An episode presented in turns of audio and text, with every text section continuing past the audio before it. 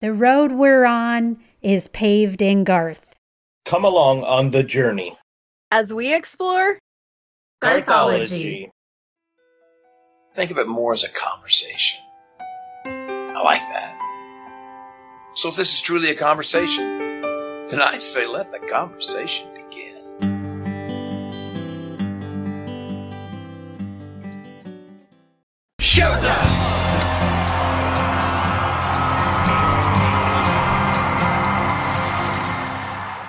Hi, guys, it's Deb. I'm Pete. And I'm Jess. Welcome back to another episode of Garthology. If you are new to our podcast, welcome. We're here to dig into the past, present, and future of the number one selling solo artist of all time, Mr. Garth Brooks. For season two, episode three of Garthology, we're going to finish up talking about Garth's fifth studio album, The Chase. When we kicked off our review of The Chase in season two, episode two, we discussed how it skyrocketed to the top of the country chart, which was almost to be expected. However, more surprising, it also topped the pop charts in its very first week. In fact, Vince Gill, Billy Ray Cyrus, Wynonna Judd, and Trisha Yearwood all spent time on the pop charts back in 1992, in part thanks to Garth's reinvention of country music and his ability to change who listened to it. As Trisha stated in Garth's The Road I'm On show, we all sold more records in the 90s because of Garth. Everyone was paying attention to the genre because of him. You can currently catch The Road I'm On on Netflix. In its first week, The Chase sold over 400,000 copies, and that is especially surprising that it sold so well when you consider that Liberty Records priced the original CD release at $16.98, which was a dollar higher than a regular CD cost at the time. But that didn't stop people from buying it.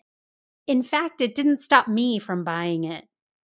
By selling so many copies, no matter the cost, as well as topping the country and pop charts, Garth proved once again that country music had a broad appeal. So let's jump back into the final songs on the chase. We'll hand it over to Jess to start us off with song number seven. Hey guys, song number seven off of the chase is Learning to Live Again. I wonder what she thinks of me. Debbie just whispered, You're doing fine. And I wish that I felt the same. She's asked me to dance. Now her hands in mine. Oh my God, I've forgotten her name. But I'm gonna smile my best smile. And I'm gonna laugh like it's going out of style. Look into her eyes and pray that she don't see. To live again killing me. Learning to Live Again was written by Don Schlitz and Stephanie Davis. And again, we've talked a few times about Stephanie Davis, but I do want to mention Don Schlitz, who is a Nashville songwriting legend. He's earned two Grammys, four ASCAP Country Songwriter of the Year awards, and in 1993, he was inducted into the Nashville Songwriters Hall of Fame. This is the guy who wrote The Gambler for Kenny Rogers, Forever and Ever Amen for Randy Travis, and When You Say Nothing at All for Keith Whitley. This man is songwriting royalty. He's had 24 number one hits on the country charts. And I was lucky enough to get to see him perform live at the Bluebird a few years ago, and I just can't say enough about him. He's an amazing, amazing songwriter. Seriously, if you're a country music fan, especially from back in the 80s and 90s, go look at the list of hits this guy's responsible for. It will blow your mind. These aren't bubblegum hits. These are songs you'll remember that gut punched you and stayed with you. But I have to stop because clearly I could do an entire episode about how brilliant Don Schlitz is. So, moving on to Learning to Live Again, this song was released as the third single from the album on January 25th, 1993. And this is one of my favorite Garth songs of all time. I knew it from the radio as a kid and I've just always loved it. I guess Stephanie Davis once heard a guy in a bar say, Man, this learning to live again is killing me. And it stayed with her. So she went mm. into the songwriting process with just this little bit of an idea. And then she says she and Don both have very distinct writing styles and that they argued back and forth a lot while they were writing this, like to the point that people outside the room must have been like, What is happening in there? And he was actually hospitalized with hives the next day. Oh. But they get along fine and it was all good. And they came away with a great song. It's about a guy being set up on a date by some friends. And he seems to be getting back out there after a breakup or divorce or something, a, a significant relationship. And so it's nerve wracking and scary for him. And there's these really soft, interspersed soprano notes on the piano in the opening to kind of set the tone. And then from the very first line, you can just feel this guy's nerves and you have a sense of sympathy for him. Like you're immediately cheering for him and wanting him to succeed. And it's not like, you know, he's not this cocky guy headed out to score in a bar. He's he's treading back out into uncharted waters or at least waters that haven't been navigated for quite some time. And you know, starting over, everyone can identify with that at least in some regard. And I think I think Garth made it more personal to him because he asked Stephanie Davis to change Gracie and Dave to Debbie and Charlie after his friends Debbie and Charlie Steffel because he wanted when he sang the lyrics for it to seem more real to him and so Stephanie obliged and the song became you know what it is and it says Debbie and Charlie. And Garth said that that did make the song more real to him when he sang it. I love the play on words of learning to live again is killing me. That is such a smart saying and one of my favorite lines in it talks about there's a table for four, but just conversation for three. That's so awkward and again relatable. I think, eh, you know, everybody, no matter how charismatic you are, has been in a group at some point where it just felt awkward. And so you can identify with that moment. And certainly if you're there to meet a person that you're potentially going to be dating. And I think that it just makes you, that awkward setting makes you be set up to kind of cheer for the underdog. My favorite part of the song, and probably most people's favorite part of the song, is where it says, She's asked me to dance. Now her hands in mine. Oh my God, I've forgotten her name. And it's it's such a good moment and it just catches you in the middle of the song and you just, you know, it kind of gets your heart and you feel for the guy. But Garth had some really good insight about that line. He said, you know, your mind is everywhere else in that moment. Like you're there with this new person, but you're thinking about how could you have saved what you lost? And what is that person that you were with doing right now? And what if she walks in or what if she sees you with this other woman? And then you kind of hope she does see you with this other person. And so your mind's going in all these places and now you're distracted and you've forgotten the name of the person right in front of you. And that was really interesting to me to hear what was going on in his mind when he was singing the song. And then in the song, I just like how the tables turn at the end and the chorus flips and it's from her point of view instead of his. And that kind of ties them together, I think, and moment where they bond because, you know, she's kind of going through something too. Garth said that this song probably gets requested more in housekeeping than any other song. And I can definitely see that because I love this one and I think a lot of people really do. How about you guys? Or is this one you guys love?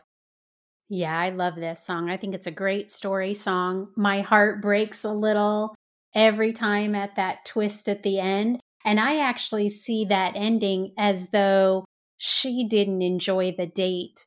And oh, so, I can see that. Yeah, where Yeah. she's saying, oh, I'll get back to you. You know, let me think about Yeah. that. And so then my heart breaks for him a little bit more because I'm thinking, he put himself out there. You know, he was starting to think, hey, this might actually work. Oh, that's funny because I just see her being coy, but it's interesting how you can just, you know, get your own variation of what you hear when you listen to the song. Yeah, I always, at the end, I always think, oh, she's going to turn him down. oh, that just hurts. So for me, the sentiment behind the lyrics of the song are so heartfelt and so emotional. The lyrics are so real, like you said, a forgotten name, a friend setting you up on a blind date, you know, standing on a porch saying goodnight to someone. It's all so real life. Yeah. And so when someone loses a love or ends a relationship, there's that sense of like losing your balance. Like it, and it takes time to get that balance back. Yeah. And that's what this man is experiencing. He's suffered some kind of grief or loss or adjusting to all of the changes that those things bring into your life. Plus, it's the awkwardness that comes with starting a new relationship. and you're bringing that emotional baggage into this new relationship. So that's a lot to juggle. And I think that in this instance and in so many other times in life, you just have to smile your best smile and laugh like it's going out of style. You know, you just don't have a choice. You have to just keep carrying on. Mm-hmm. Another thing I wanted to mention about this for those of you that have listened to our past episodes, you've probably heard Jess or I mention Broadway musicals. We're both big fans of live musicals, and it's actually how we met. So, for anyone else out there that might be musical fans as well, I want to get your opinion on something. If you know the soundtrack to the musical Wicked, then you've heard the song I'm Not That Girl. Well, the beginning of this Garth song, Learning to Live Again, has always tickled something in my brain, and I finally figured it out. It reminds me of the very beginning of I'm Not That Girl from Wicked. So I'm going to drop the beginning of Learning to Live Again and the beginning of I'm Not That Girl from Wicked. Give it a listen and then get back to us on social media and let me know if you hear it too. And I'm also putting that out to Jess because I haven't told her that I'm saying any of this. So now you'll have to listen to the episode, hear the comparison, and then let me know what you think. Yeah, I will. I mean, because I know the song, but I can't I can't hear the intro. So I'll be interested to go back and listen to them. Yeah. You'll hear it now that I've mentioned it.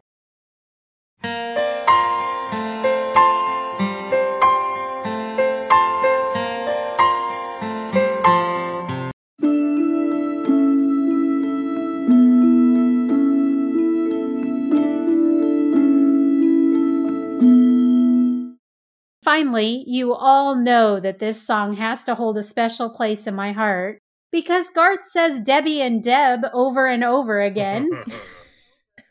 as far as I'm concerned, he's talking to me whenever I hear it. How about you, Pete? What do you think? Kind of the same thing. You know, you uh you and Deb covered a lot of the same thoughts and feelings that I wrote down. I mean, as a matter of fact, if I could take a picture and if my handwriting was good enough and post it on social media, Jess, a lot of what you said is in my notes, uh, which I kind of started thinking about as I was reading them.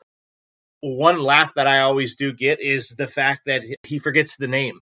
I, you know, there's a lot of things that go into a first date or a first meeting or whatever, but the most important thing you can't forget is the other person's name. So I always get a little chuckle out of that.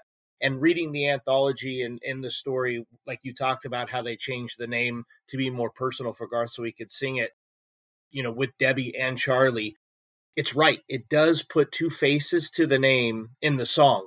This song, I don't know that it could have been written or sung as well without the two names to the faces, but had they done it that way, I don't know that the song grabs me as much as it does with the two names. Yeah. The two names to me, after reading it in the anthology and listening to it, it really, really does. It drags me into the song a little bit further. But yeah, I absolutely love it. I talked about doing research on the chase and getting past songs. This was one I had a hard time getting past because I wanted to continue to listen to it over and over again. Yeah. Yes. Same. I love this one too. I can play it over and over. All right, but moving along, we're going to let Deb take it away with song number eight. Song number eight is That Summer. I went to work for her that summer.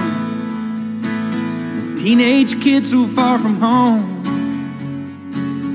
Was a lonely widow woman, hell bent to make it on her own. We were a thousand miles from nowhere. That summer was written by Garth Brooks, Pat Alger, and Sandy, Garth's former wife, and includes Trisha on the very difficult two part harmonies. It reached number one on the Billboard country charts and was the fourth and last single released from The Chase. It can also be found on other Garth records, including The Hits, The Ultimate Hits, Double Live, and the Limited Series. We all know that summer was the sexy song where a lonely widowed woman and a young farmhand shared an intimate summer. However, originally, it was supposed to be about a married woman being ignored by her husband and then taking up with a single guy. But Allen Reynolds didn't care for that story he felt like he couldn't root for those characters. So Garth and Sandy and Pat worked it up again and came up with the final version. I have to admit, I'm a little taken back by the story of the song. Like a tiny part of me has always thought, um, creepy. but I read a quote in the anthology where Garth says, he loves this song simply because it talks about great sex with two people that share a fantastic moment with no regrets and no hesitation. And it kind of fills the need of both partners in two different ways, but completes the puzzle in one tremendous way. So, with that explanation, I feel a little more easy with the story of this song. What are your guys' thoughts on it? You know, this song, one of my all time favorite Garth songs. We talk about a lot about a painting a picture, and it's crazy because I can kind of see myself out in some field and some young kid over here working, and some lady, you know, from the porch watching this young kid work. And then, you know, the story takes off, and holy moly, some of the lyrics that are in the song Eh, you know, when Garth talks about that in the anthology, is right. I mean, this is a this is a good one for sure. Uh, another thing that I I knew about Trisha's harmony backgrounds on this song, but then when I read in the anthology about how they talk, at, you know, her voice and the way that she sings the chorus and how it kind of keeps pulling the song along, I went back and I listened to it that way, and I really paid attention to it. And it does it really stands out a lot more to me now i guess because i'm paying attention to it before. But uh, again you know you can never go wrong with trisha in any song. But yeah just one of my all-time favorites. I really really really did like the lyrics and the story yeah it's uh whew, it, will yeah man it'll warm you up real quick what about you jess uh, i feel like this is one of those songs i don't remember not knowing like it's always just been there and I've always known it word for word, but I don't remember hearing it for the first time, especially. It came out when I was just at an age to get it, but not be old enough to have any life experience of my own. So I think it was always kind of novel to me in that way. But it's funny, there was a movie from the late 80s, like 1988 ish, called Stealing Home with Jodie Foster and Mark Harmon. And it was about, it wasn't about a farm, it was, but it was about this young guy who has a brief affair with an older woman and there maybe wasn't as big of an age difference as this song implies, but still an age difference. And in my head, that young guy was played by William McNamara in the movie. That's who I see when I hear this song still to this day. It's it's always who my mind conjured when I heard it. And I don't I never really pictured a woman at all, but in the movie he was just this young kind of baseball player kid growing up in maybe the 60s, 70s, I don't know.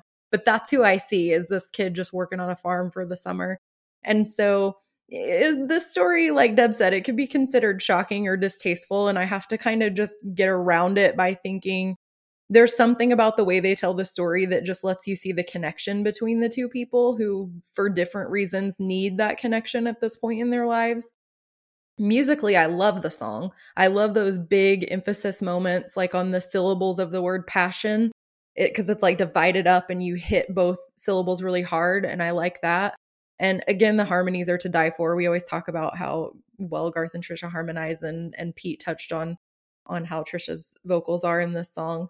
And uh, the thing that I came away with about that is that the live shows, every time I find myself disappointed when they do this song because I want Trisha to come out and sing background vocals and she doesn't sing on it. And every time I'm just like the whole time the song's going. But I do love the song.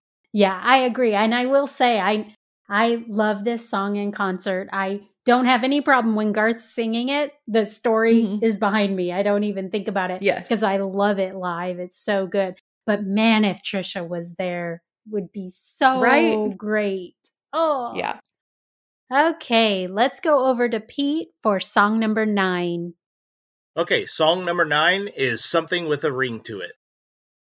Pretty white gown to wear and some vows to take. Want something with a ring to it. Make her understand. Gonna have to put a ring on her finger if I'm gonna be her man. My baby's playing hard to play. As most of the Garth fans know, this song was not released on the original Chase album, but Garth later released it on the Chase in the limited series.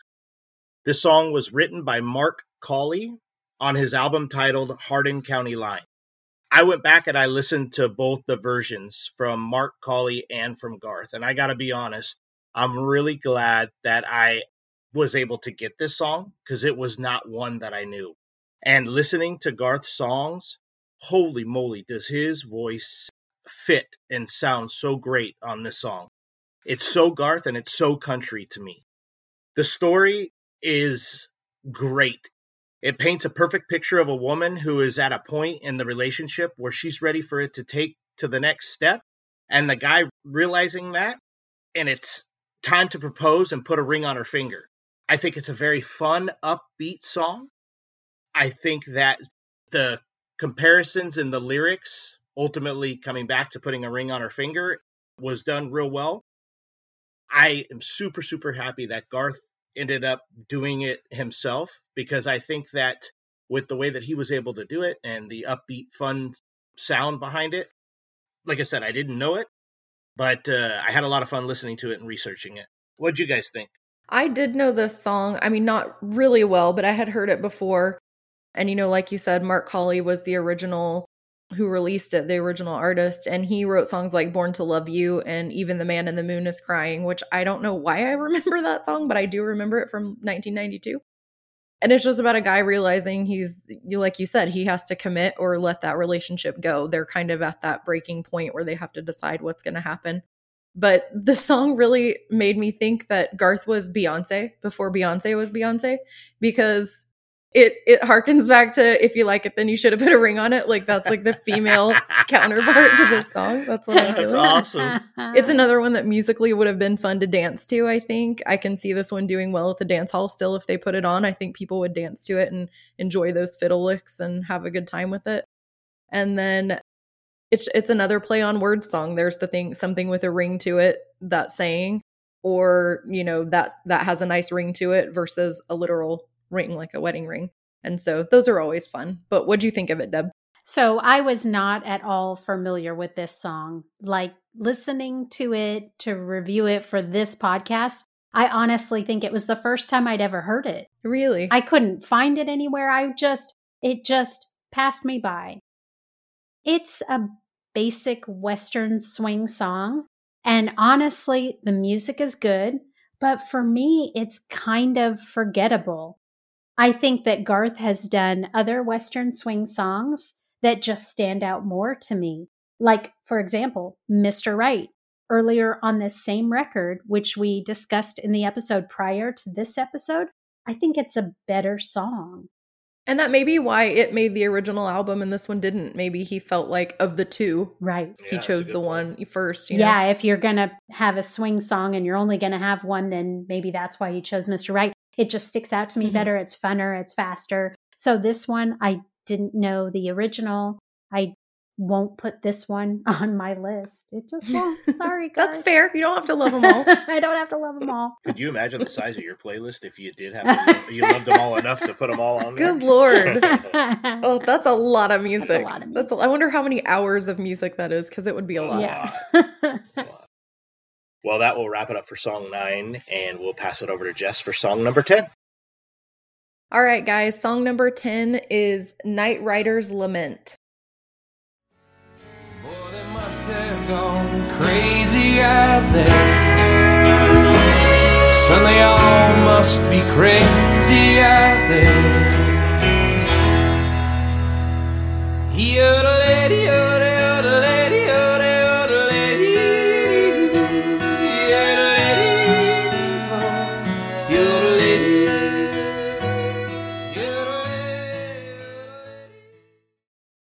Night Rider's Lament was written by Michael Burton, and he passed away in December of 2019 after a 30 year battle with coronary artery disease. But I have to tell you a little bit about this guy. If he has a biography out there, then I kind of want to read it because he sounds amazing. Not only was he a talented songwriter, he was a well known poet and a respected Maya archaeologist and an explorer with 12 expeditions to the upper Amazon, some of them solo with just a native guide. He was also a working cowboy and a dory fisherman in Alaska, where he grew up. And because he grew up in Alaska and Canada, it provided him close contact with the Eskimo and native populations. And so from them, he learned tracking and field skills. which helped him in his military career because when he was in Vietnam, he joined the special forces and became a commando. Then, after September 11th, he joined the Arizona Rangers and provided training in southern Arizona to domestic intelligence agencies. And not only did he write songs and poetry and become an explorer and a ranger, he also was a successful screenwriter, and his feature films included Flight of the Navigator, Shoot to Kill, and The Last Spy. Holy Oh, moly! gosh. Right? Wow. then, for the last 20 years of his life, Michael and his wife Karen lived on their working ranch outside of Tucson with a menagerie of domestic and wild animals. This was just a really cool man with such amazing life experience that I felt like it was important to put that out there because I feel like that makes it more interesting going into listening to this song because that's the perspective you're coming from. This is the life experience that this guy had. So you'll have to go back because I know you've listened to it and you have your analysis, but you'll have to listen to it again now, like knowing what this man has seen, and then listen to this song again. But the song's about a cowboy out riding the range, sitting up late at night, reading a letter from home by moonlight. And the letter's from a friend who sort of is questioning his life choices and why he lives the life he does. And it tells him about the woman he left behind and the life he likely missed out on. But then the cowboy thinks about all that they don't understand about his life and where he's been and what he's seen and things that they just can't imagine. And I can see how Garth would have identified with this song because back then he was always on the road, away from his family, away from his friends. And I'm sure he had some late nights alone on the bus to think from time to time. And he probably could have never explained all that he'd seen and done and experienced to those people who he loved, but who weren't there with him, you know? So I think he probably really could identify with this song. Again, here Trisha does some haunting background vocals. Her voice always just melts into his like butter on pancakes, and this is no exception to that. This is also the song that we mentioned in episode five, the love song episode, where Deb mentioned that Garth yodels. And I think we actually put a clip in that episode of the yodeling. And so I didn't know this song and I didn't know that, but I know that Deb did. And so I'm glad that she caught that because when I heard this, I was like, oh, this is that song. I'd never really listened to this song before, but I, I really do like it. And I think I like it more knowing the background and where it was coming from whenever it was originally written. Obviously, Deb, you were at least a little bit familiar with this one. So, what are your thoughts on it? Yeah, I was. I knew this song. I first of all, I did not know any of that stuff. Don't you want to read his biography? I do. I mean, Right. talking about an amazing life. Like he's done everything. That's fantastic. I would love to learn more. For me, this song it just represents old country. I think this is another one that I can imagine Garth singing back in the day when he was working at Wild Willie's Saloon or at Tumbleweed. And like you said, it's the yodeling song. Mm-hmm. I had that in my notes to bring up too that, you know, he actually did some yodeling. So shout out to Garth for his great yodeling. So yeah, this is a good old story song. I like it a lot. What did you think, Pete? This song is awesome. To me, it's an absolute gem of a of a true cowboy song. Like you know the story behind it. Yeah. Before I knew the song, I, I knew the lyrics of the song um, well before the Netflix documentary. But now I found myself when listening to it and doing the research, and you talk about sitting around a campfire. I kept putting Garth at the fire pit up on the hill on his property, and it, you know, sitting there in that Carhartt jacket, and you know, like singing it. Yeah, I I really did enjoy the song quite a bit. The yodeling again, that was I have it right here. The yodel is dope again. Like it's so much fun. But so yeah, you know, kind of a lot of the same stuff that you guys touched on. But I have a question, and maybe I missed it. In a lot of songs that you hear, you find the title of the song in the lyrics. Anywhere in these lyrics, do you guys remember seeing Night Rider's Lament? Nope. But no, No. you're right. The he didn't put the title in the song. Like I get what the Night Riders is. What I don't, I never, I guess I probably could have looked. What does lament mean?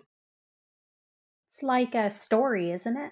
A lament. Yeah, it's like when you lament on something, it's like you sit and ruminate on it, talk Mhm. about it, think about I, it. I was just sitting here, and I, I when we were talking about lyrics and the story, I thought, wait, I didn't ever even. I don't. I'm listening to the song, and I'm like, I don't remember seeing that in the lyrics, and I didn't have time to research what that word meant. But that makes song, Night Rider story or whatever. Yeah, it's, uh, Yeah. what a great song. Really, really enjoyed it. Yeah, I love that one too. Okay, we're going to wrap that one up and send it over to Deb for song number 11. The final song on the chase is number 11 Face to Face. And your gentle hand was finally clenched in raised. You were face to face. Face to face with the devil that you've been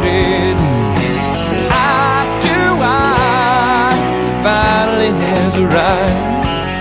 But as it was, well now brother wasn't it bad? Dealing with.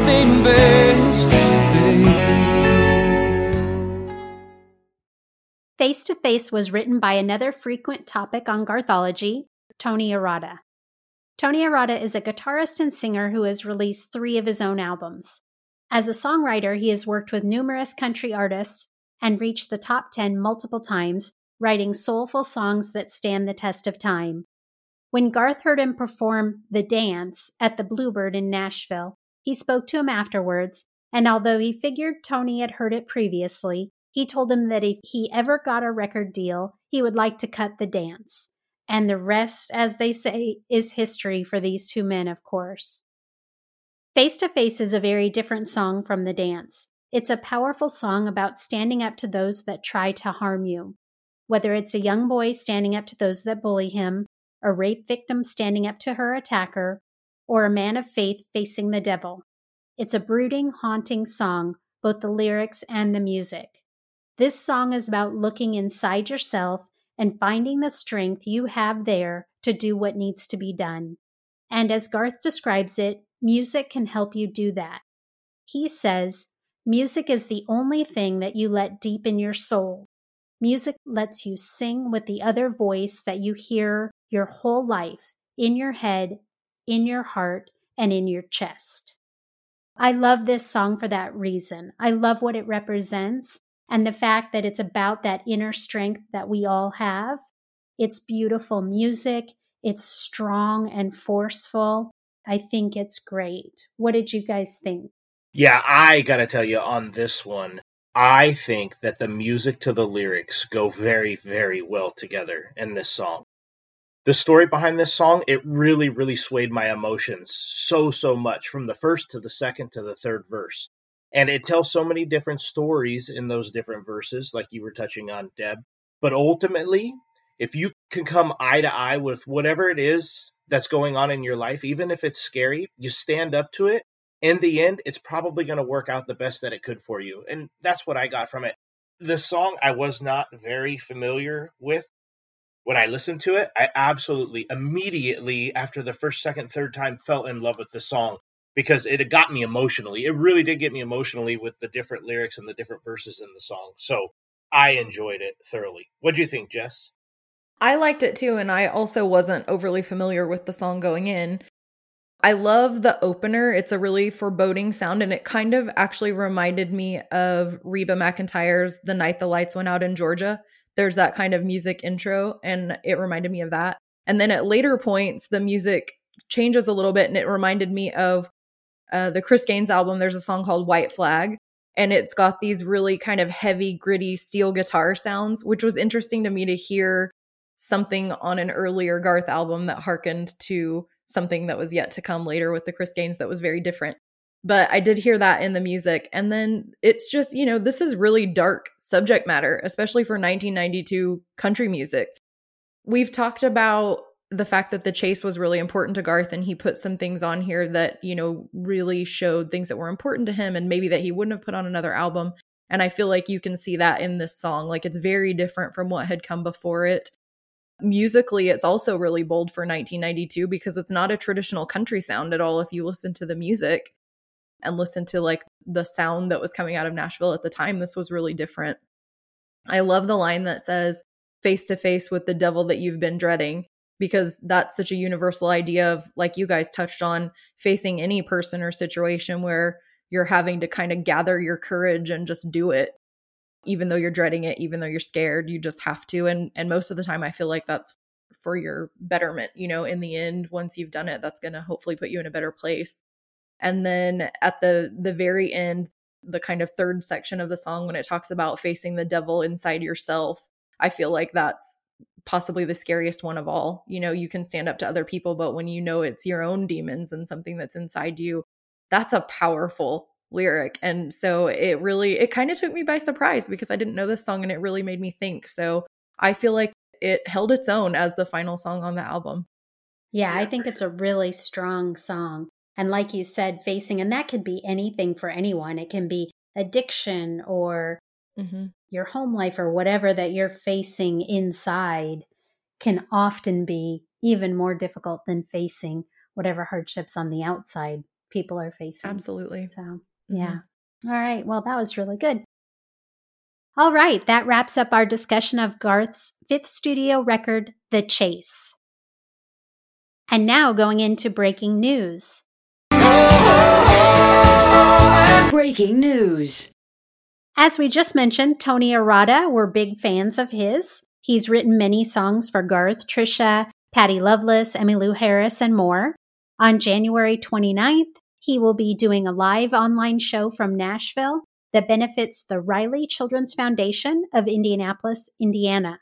It will be an incredible night of live music, and Stories from Nashville, hosted by Stormy Warren and featured on the American Songwriters site to benefit this worthy charity. I'll put a link to the site on our website and be sure and get your tickets for it.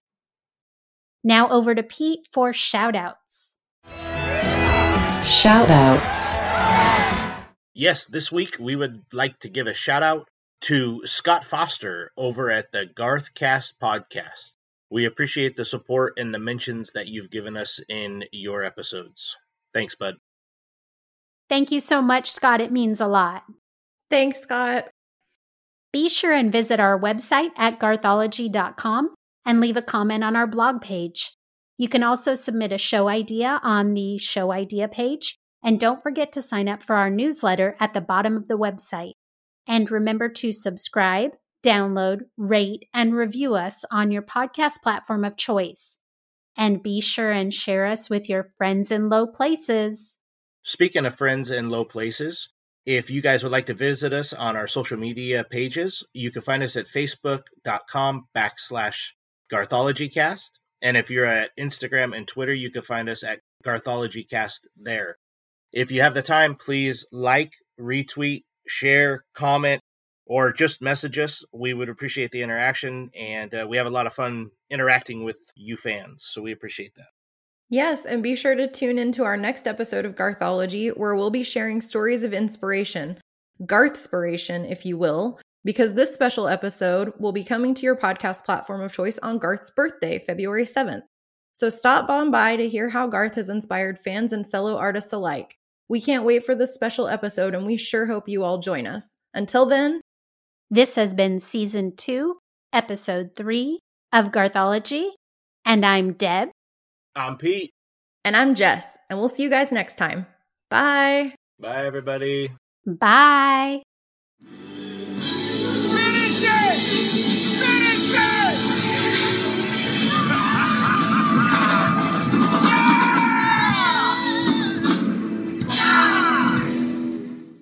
We're here to dig into the past, present, and future of the number one selling soda. Oh, what that dog the? is pissed off. He's mad at me too. Yeah, he's like, I've already heard this. Get on with it. you can come in. We stop for a second. Everybody say hi to David. What's up, hi, David? David? You can't hear them because my headphones. Hi, buddy. Thank you. oh, I know. I'm so sad. She's so sad. What is okay. that? It's, um, it's Miguel's. Oh my god, I'm starving. We don't have Miguel's in Oklahoma. Put that to the side where we won't see it. Okay. All right. Now, where did the dog go? He's over at the door, pissed off. Yeah, he is. We're here to dig into the past. I knew that was going to happen. I knew that dog was going for the food. He was. Yep, I he knew it was going to happen. Climbing up when you started recording, I was like, "And Deb, he's going for the food," and then like I saw him walk up there, and I knew it was just a matter of time. But look at that face, Rocky's Yeah, he hungry. just wants a little bite of beans. He just wants some beans. like Give just a little. Okay. Take eighteen. right. Ah, now I'm losing my voice. And I'm sit- getting tired of what I say because I've said it three times. I gotta tell you, I don't know that we'll ever master anything better than the Deb, Pete, and Jess thing. I mean, we are that is like so good. we can say our names. Yeah, We can. we are good at that.